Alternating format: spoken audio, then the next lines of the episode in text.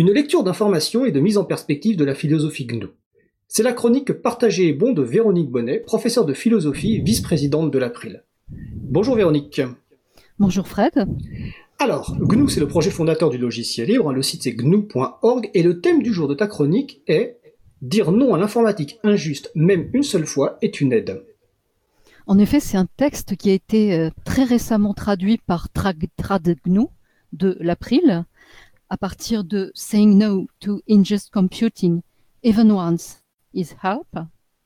Et si tu veux bien, Fred, je vais commencer par un bref détour au VIe siècle avant notre ère, en Grèce, chez un certain Pythagore. Pythagore, c'est celui qui a inventé le mot, le néologisme philosophie, parce qu'il voulait s'opposer aux sophistes, qui étaient des affairistes.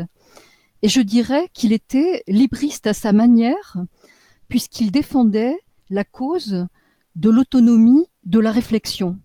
Il ne voulait pas euh, du prêt à penser. Euh, il voulait qu'aussi bien les mathématiciens que les philosophes se fassent des objections à eux-mêmes, euh, s'interrogent. Et voilà ce qu'il dit. Il dit les deux mots les plus brefs et les plus anciens, oui et non, sont ceux qui nécessitent, pour être prononcés, le plus de réflexion. Il faut y réfléchir à deux fois avant de dire oui, avant de dire non. Bon, c'est vrai que dans l'enfance, il y a une période où on dit non à tout pour s'affirmer. Systématiquement, on dit non. En grandissant, c'est vrai que dans la vie sociale et professionnelle, on a intérêt à dire plutôt oui, à devenir euh, consentant. Et c'est vrai que le bouton accepter de nombreux sites fait des utilisateurs qui n'ont pas regardé à quoi ils s'engageaient, d'une certaine façon, ceux qui disent toujours oui. L'informatique propriétaire voudrait nous transformer en utilisateurs consentants, ou même nous ôter tout choix, faire en sorte que nous n'ayons plus notre mot à dire. Et on sait bien que qui ne dit mot consent. Alors Richard Stallman, celui qui a dit non en 1983 aux atteintes aux libertés des utilisateurs, commence dans le texte sur lequel porte la chronique par évoquer l'objectif à atteindre, pour examiner ensuite des moyens. L'on est toujours dans le cadre que j'ai déjà évoqué de l'idéalisme pragmatique. On commence toujours par être intransigeant sur le but l'autonomie des utilisateurs pour ensuite se demander, dans tel contexte en particulier, comment faire avec les outils? Donc je lis le début du texte. Notre but final est la liberté numérique pour tous, un monde sans logiciel privateur. Alors c'est vrai que parmi les libristes, il y a ceux qui se fixent le but, comme Richard Stallman, et ceux qui sont dans un refus systématique, sans compromis, de l'informatique injuste. Ce qu'explique Richard Stallman. Certains de nous, qui ont fait de la campagne pour la liberté numérique un but, rejettent tous les logiciels privateurs. Mais pour autant, est-ce qu'il faut dédaigner les efforts de ceux qui disent non à un logiciel, à un usage, alors pas toujours, pour commencer, pour essayer, pour voir, pour suivre euh, les conseils que peut donner l'April, par exemple. Et là, Richard Stallman fait l'hypothèse que tout rejet qui va dans un sens émancipateur est bon à prendre. Il y a un malentendu qui voudrait que ce soit tout ou rien, ou encore que l'informatique libre soit à prendre ou à laisser globalement. Or, dire non de temps en temps peut être une aide. Voilà l'argumentaire. Toutefois, en pratique, même un petit pas dans cette direction est à prendre. Une marche d'un millier de kilomètres est faite de nombreux petits pas. Alors on est à la fois euh, dans un optimisme, chaque pas a un effet, chaque fois qu'on dit non à Zoom, chaque fois qu'on dit non à un logiciel privateur, alors quelque chose se passe, ne serait-ce que euh, dans l'esprit de celui auquel on dit non, parce qu'on va l'expliquer, on va dire pourquoi. Si on entre dans cet engrenage, alors il va y avoir des effets désagréables pour nous. Et en même temps, Richard Stallman évoque une marche d'un millier de kilomètres. Bien sûr, la tâche est lourde. Euh, si vous êtes pris euh, dans une toile de euh, logiciels privateurs, vous cherchez sans doute un moyen d'en retirer quelques fils de votre corps. Retirer quelques fils de votre corps. Ceci impacte notre personnalité même, notre être, ce qui est le plus intime, ce qui est le plus subjectif et affecté par les logiciels privateurs. Et donc il faut retirer les fils, il faut éviter que cette toile de l'araignée ne nous concerne tout entier. Alors c'est vrai que savoir dire qu'on ne se connectera pas avec Zoom ou Skype pour alerter les autres de cette toile de l'araignée qui noue ces fils pour s'emparer des données, c'est faire avancer l'autonomie. WhatsApp, Facebook, Slack, Google Docs peuvent faire l'objet de refus ponctuels mais qui sont déjà constructifs. Idem pour Eventbrite, Meetup. Et c'est vrai que parfois, il y a des effets de groupe qui font que si on est le seul à dire que ben non, désolé, on ne pourra pas s'inscrire à cet événement parce qu'il faut passer par euh, Eventbrite, ou alors si on est les seuls à dire que ben non, on ne pourra pas assister euh, à cette réunion parce que pour ça, il faudrait euh, se connecter à Zoom et qu'on n'en a aucune, aucune envie il est important, et là c'est le texte qui continue, d'adopter une fermeté bienveillante.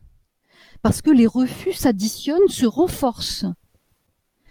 Faire remarquer euh, certainement que euh, tel logiciel peut avoir des effets indésirables est plus compliqué euh, que dire oui directement. Et peut-être que si on a réussi à dire non, on pourra dire non une seconde fois. Ce sera plus simple que de le dire une première fois. Donc on voit que Richard Stallman désigne ici toute une série de logiciels et de plateformes dont les noms paraissent inoffensifs et positifs, une grande partie euh, de la population.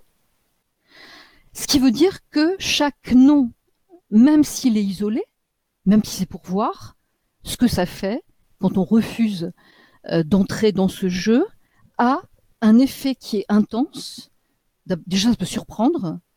Euh, déjà, y avoir quelque chose euh, d'un peu surprenant de la part de celui qui renonce à des outils qui ont l'air si anodins, si conviviaux et si utiles. Et il est certain qu'il faut mettre les formes. Par conséquent, dites à quelqu'un merci de m'avoir invité, mais ou Skype ou WhatsApp est un programme liberticide qui épie ses utilisateurs. Je veux vivre dans un monde différent. Refusant d'utiliser ce programme aujourd'hui, je fais un pas dans ce sens. Alors c'est vrai que c'est encore mieux euh, si on peut faire une contre-proposition. Et c'est vrai que pendant ces mois où je faisais cours à distance à mes étudiants, euh, il m'est arrivé euh, plusieurs fois euh, de proposer des alternatives libres.